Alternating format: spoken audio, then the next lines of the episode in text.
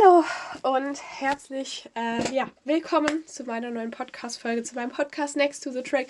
Ich freue mich, dass ihr mit am Start seid, hier bei meiner neuen Podcast-Folge. Und ja, hinter uns liegen die Testfahrten von Bahrain. Die Formel 1 geht endlich wieder los und zwar diesmal richtig. Das erste Rennwochenende in Bahrain steht auch schon vor der Tür ein bisschen anders als äh, in den vergangenen Jahren oder als sonst ein typisches Formel 1 Wochenende.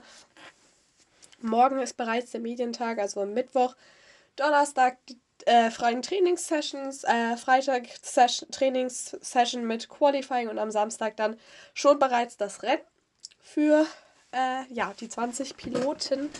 Und wir wollen natürlich ein bisschen über all das sprechen, was gerade so in der Formel 1 los war oder los ist. Natürlich gehört dazu ähm, auf jeden Fall auch nochmal rund das Thema rund um Christian Horner. Da bahnt sich eine Entscheidung an. Da wollen wir aber am Ende eher drüber sprechen. Wir wollen nämlich direkt jetzt erstmal anfangen. Natürlich mit den Testfahrten von Bahrain und was da so ein bisschen los war. Äh, erstmal natürlich muss man ein paar so ein bisschen Grundinformationen. Also wir haben ja wie gesagt die großen Tests oder die Testfahrten von Bahrain jetzt gehabt. Insgesamt gibt es, äh, gab es drei Testtage aufgeteilt auf, äh, wie viel waren es? Auf jeweils acht Stunden waren es, glaube ich, die äh, gefahren worden sind. Vier morgens, vier nachmittags. Allerdings gab es da natürlich auch die ein oder anderen kleinen Probleme. Äh, natürlich wollen wir erstmal vielleicht, oder wir starten vielleicht erstmal mit dem Goodie-Deckel-Chaos. Äh, das hat gleich zwei Testtage mit beeinflusst. Äh, an zwei Tagen ist nämlich der Goodie-Deckel tatsächlich aufgerissen, beziehungsweise ja, aufgesprungen an der Strecke. Einmal, glaube ich, durch Charles Leclerc und, einen, weit, und Lewis Hamilton und ein weiteres Mal durch äh, Sergio Perez. Am letzten Testtag, glaube ich, war es mit Sergio Perez ich glaube, Charles Leclerc und äh, Lewis Hamilton am zweiten, soweit ich mich da richtig erinnern kann. Ja, irgendwie scheint sich dieses Gully-Problem so ein bisschen durchzuziehen in der Formel 1. Wir hatten ja das letztes Jahr schon mit Las Vegas, wo dann sehr viel los war. Das Problem war halt da, dass wirklich super viel an Carlos Sainz Auto kaputt gegangen ist durch diesen Gullideckel. Das war diesmal wohl nicht so schlimm. Es gab wohl einige äh, ja, Sachen, die getauscht werden mussten, bei Charles Leclerc beispielsweise, aber es war jetzt nicht so, dass das komplette Auto neu gebaut werden musste quasi. Also das ging alles nochmal gut. Aus der Sicht des Veranstalter oder aus der Sicht der Veranstalter, das war auf jeden Fall gut. Aber ja, trotzdem musste ich die Formel 1 da irgendwie was einfallen lassen. Ich habe keine Ahnung, ob es an den neuen Autos liegt. Es war sonst vielleicht, also klar, es war immer mal, dass ein Gullidickel aufgegangen ist. Ich sag mal auch so, besser äh, an den Testtagen vielleicht als am ähm, Rennwochenende, wobei man da natürlich auch sagen muss, die Testzeit ist super wertvoll für die Teams, weil es einfach mega wenig Zeit zum Testen gibt. Auf der anderen Seite, wie gesagt, während eines Rennwochenendes das in den Zeitplan zu kriegen, wenn Formel 2, Formel 3 und noch andere Serien am Start sind und natürlich auch die Formel 1, das dann zu reparieren in diesem Zeitplan, glaube ich, ist super schwierig und da würde alles sich verschieben.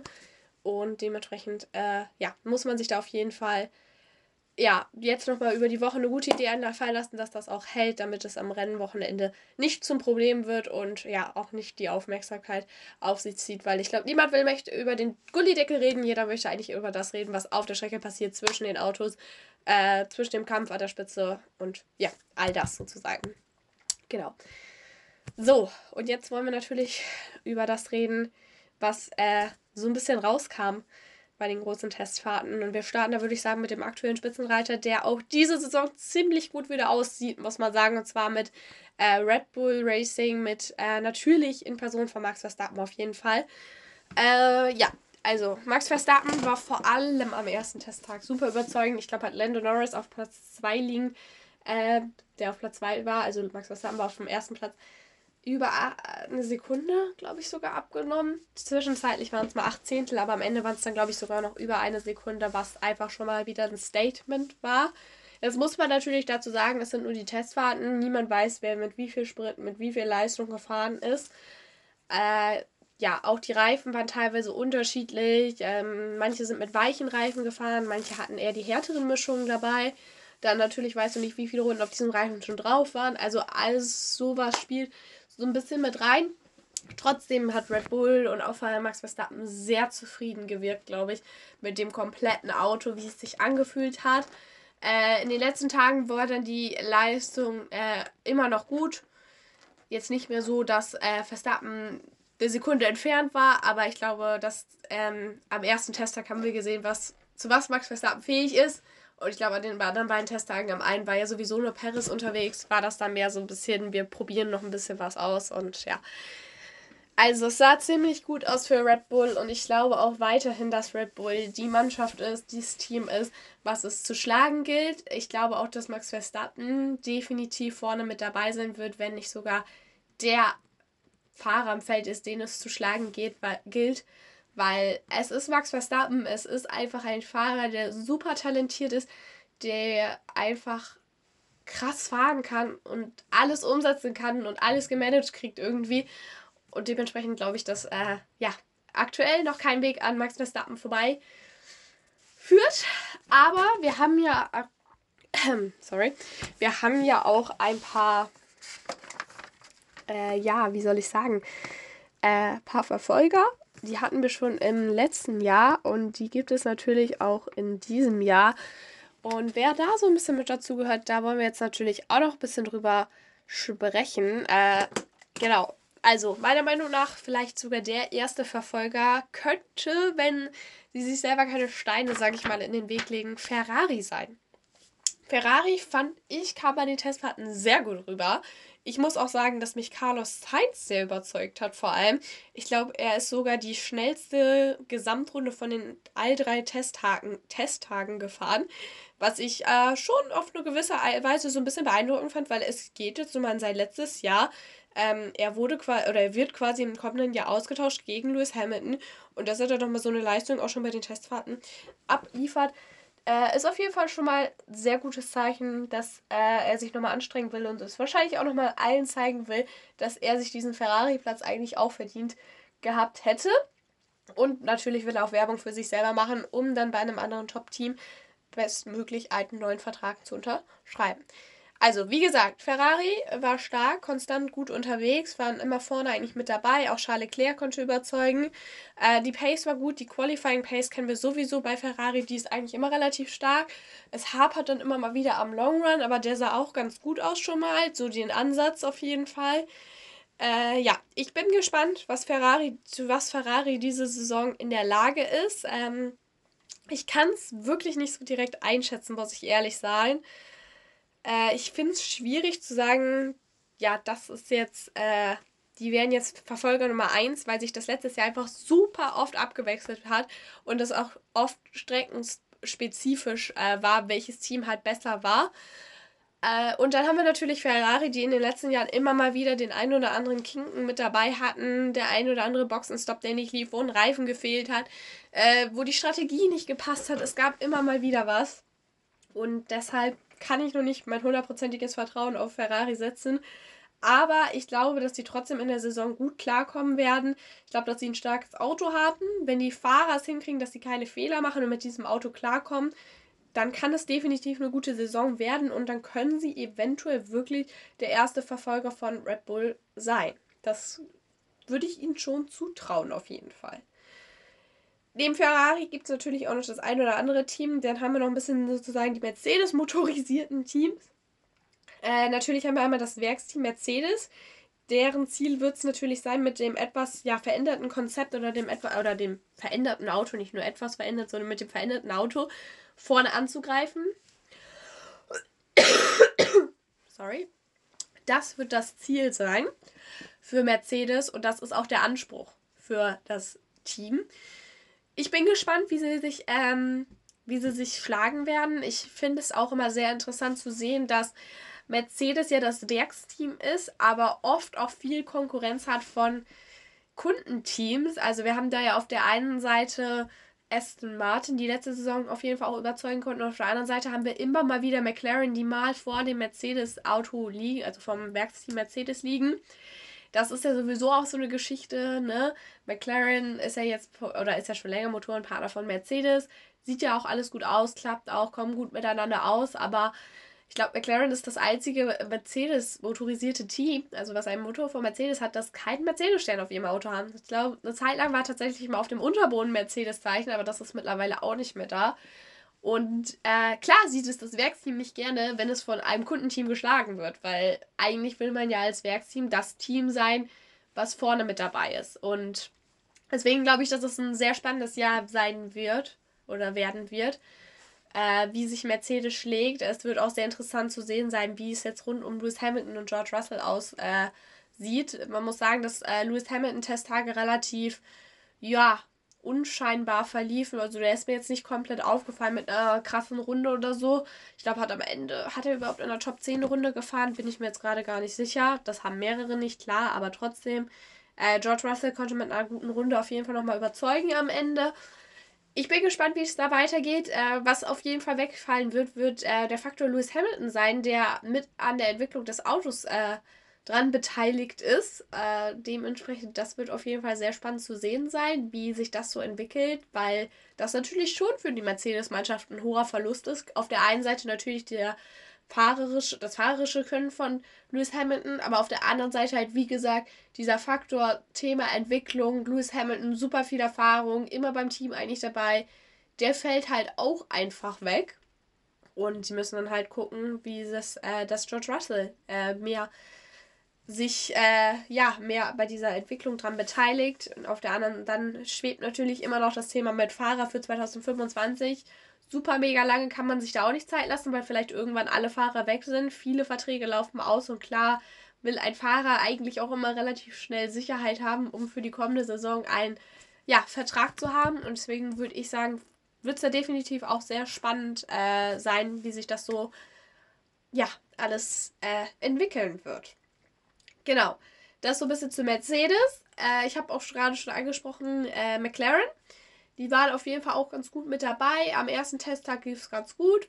Äh, allerdings muss man sagen, dass die auch mit einigen Problemen immer mal wieder zu kämpfen hatten. Ich habe mal gesehen, der Fahrersitz war tatsächlich mal raus.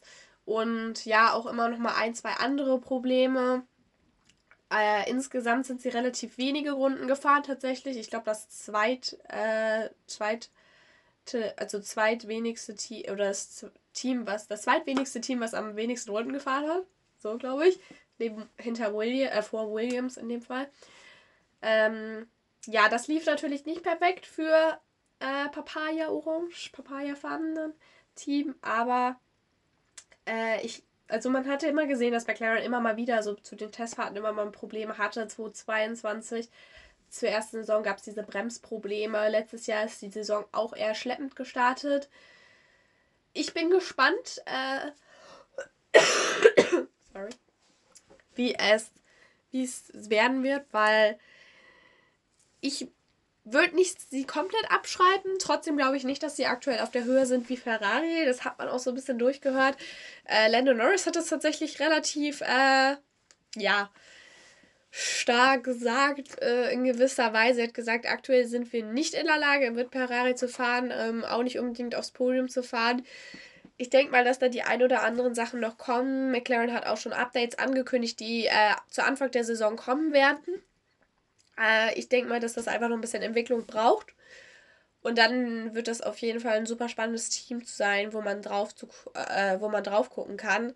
Man hat diese Fahrerpaarung Lando Norris und Oscar Piastri die in sich schon super spannend ist zu sehen. Also auf der einen Seite haben wir den, ja, jetzt nicht mehr Rookie und auf der anderen Seite haben wir irgendwie noch genauso jungen Fahrer, der aber irgendwie schon sechs Saisons jetzt oder in seine sechste Saison geht mit Lando Norris.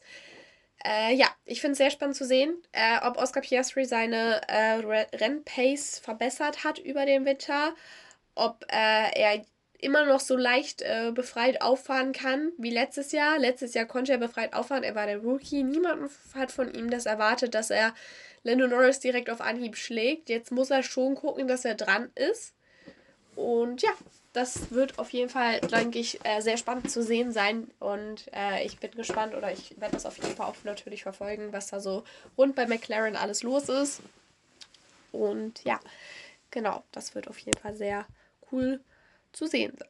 Auf der anderen Seite, oder jetzt haben wir natürlich noch ein Team, was, äh, worüber wir noch ein bisschen sprechen wollen, was eventuell auch noch zu diesem Verfolgerfeld von Red Bull direkt mit ähm, dazugehört. Klar, in sich ist jeder ein äh, Verfolgerfeld, aber es gibt natürlich schon so drei, vier Teams, wo man sagt, ja, die könnten vielleicht mal auf der einen oder anderen Strecke die Chance haben, eventuell Red Bull zu schlagen. Und ein Team würde ich dazu noch zählen, und zwar vielleicht einfach nochmal Aston Martin. Äh, genau, Team, äh, was letztes Jahr auf jeden Fall eine gute Verbe oder eine äh, ja, sehr gute Verbesserung hingelegt hat. Eine sehr gute Entwicklung.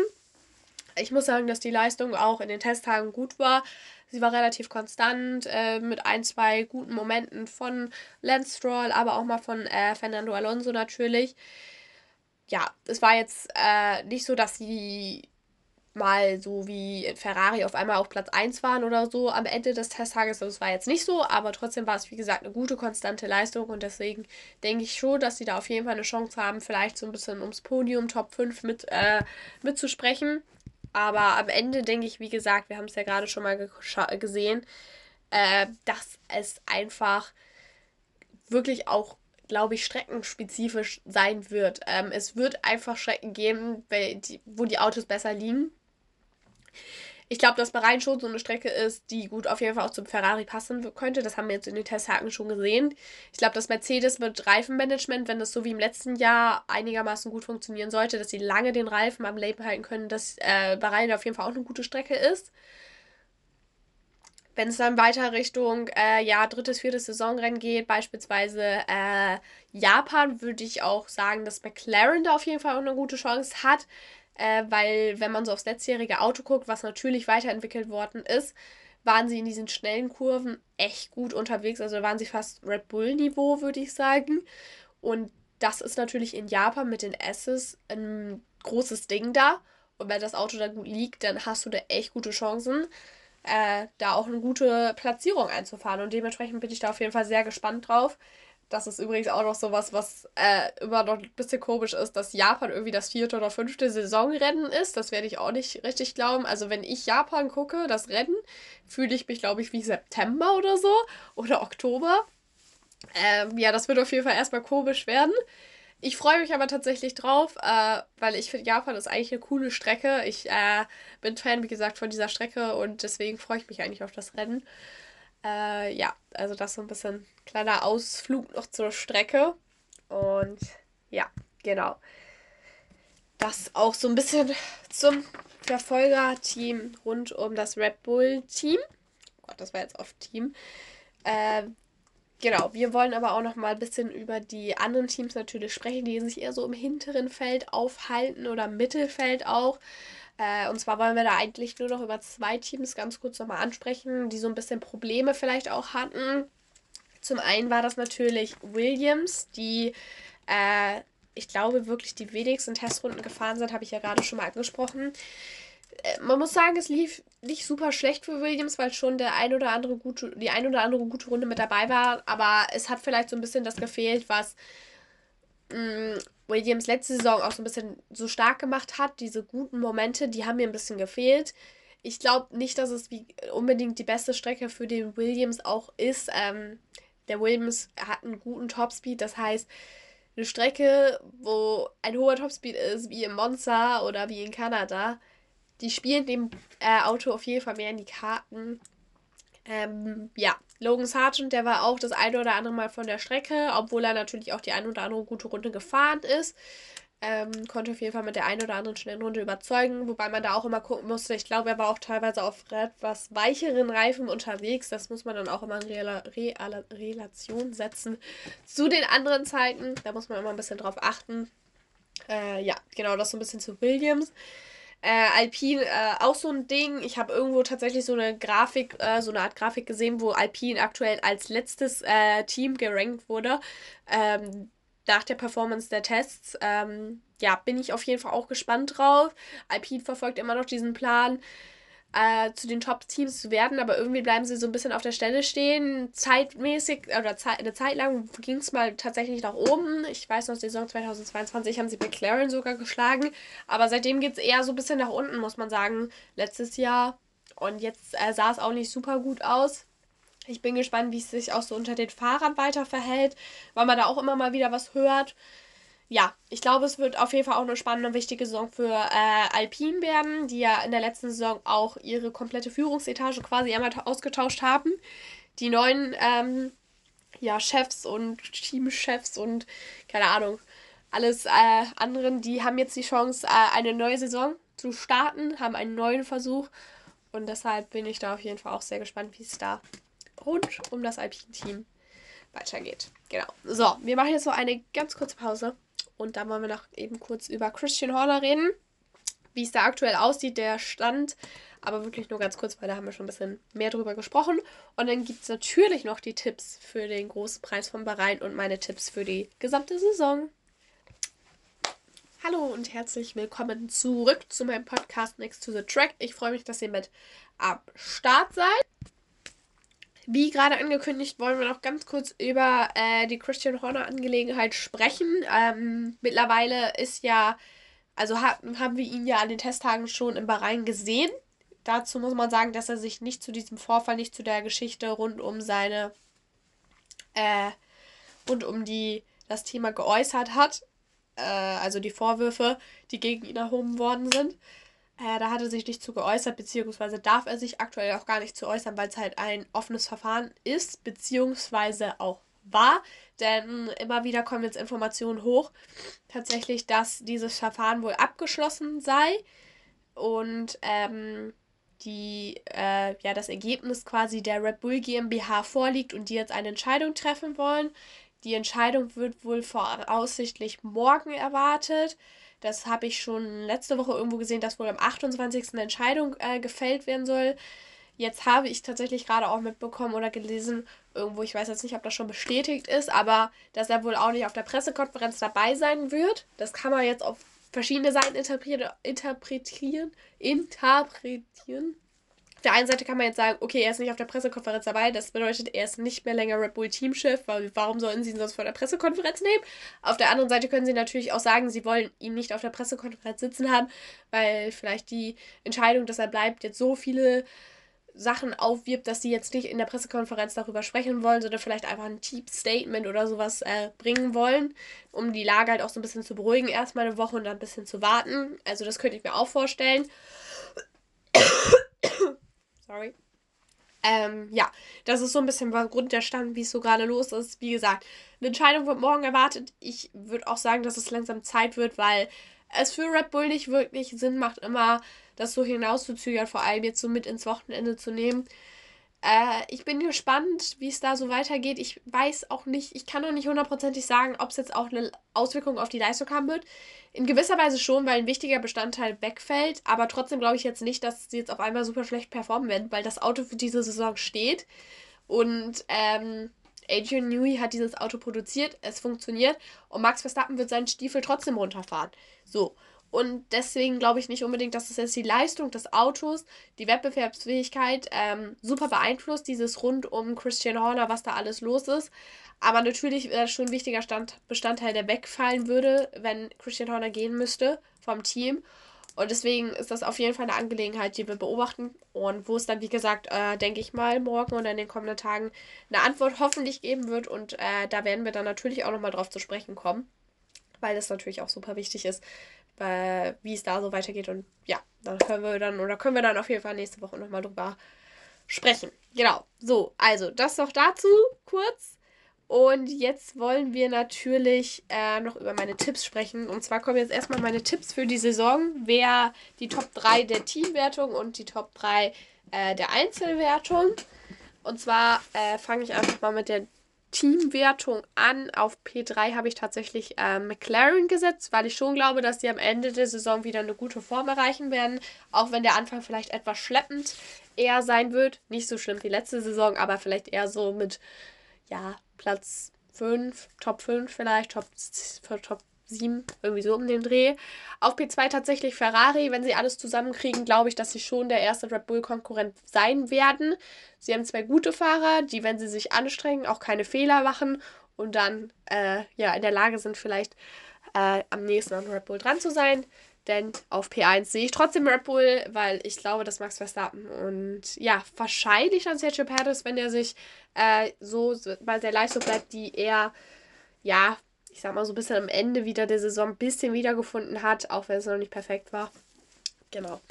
Dann habe ich meine Weltmeisterschaft natürlich auch noch getippt. Ich habe auf P3 tatsächlich jetzt einfach mal Sergio Perez getippt, weil ich mir nicht so ganz sicher war. Also ich sag mal so, wenn Perez sich anstrengt, dann wird er seinen Sitz behalten und ich glaube, dass er dann auch in der Lage sein wird, äh, zu irgendeinem Zeitpunkt in der Saison, zu irgendeinem Abschnitt, ob es am Anfang ist, am Ende oder in der Mitte, wird er, glaube ich, so performen, dass er gut dabei ist.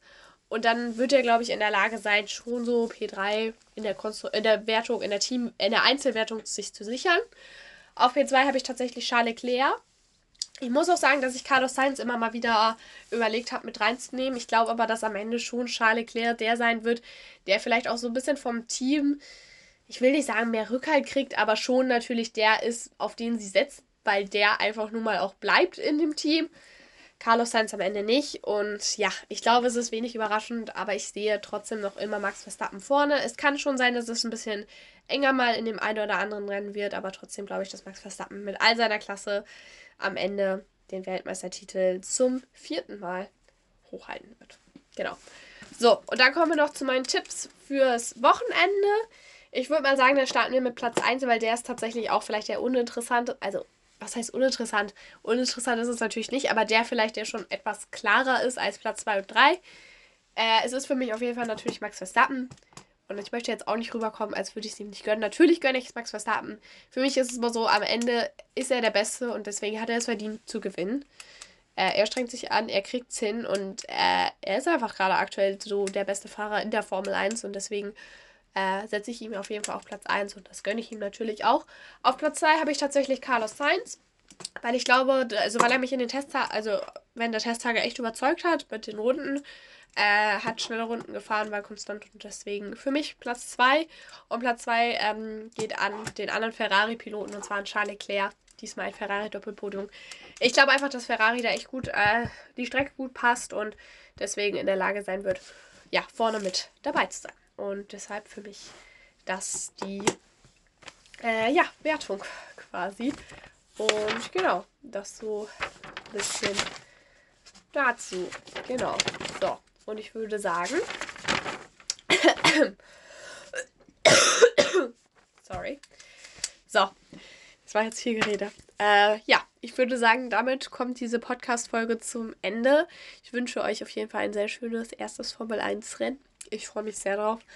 Äh, neben der Formel 1 gibt es natürlich auch noch die Formel 2 und Formel 3 zu gucken. Das wird auf jeden Fall sehr spannend. Und in der kommenden Woche ist dann auch die MotoGP aus ihrer Winterpause zurück. Da können wir dann vielleicht auch nochmal drüber sprechen, wie es rund um so die Serien neben der Formel 1 läuft, der Nachwuchsserien beziehungsweise halt der MotoGP. Ähm, ja, genau. Auf jeden Fall darüber auch noch ein bisschen und natürlich wer wie performt hat. Denn nach diesem Rennwochenende haben wir endlich ein Bild, was so etwas repräsentativ ist, sage ich mal, wo es so für welches Team in welche Richtung es wohl gehen könnte.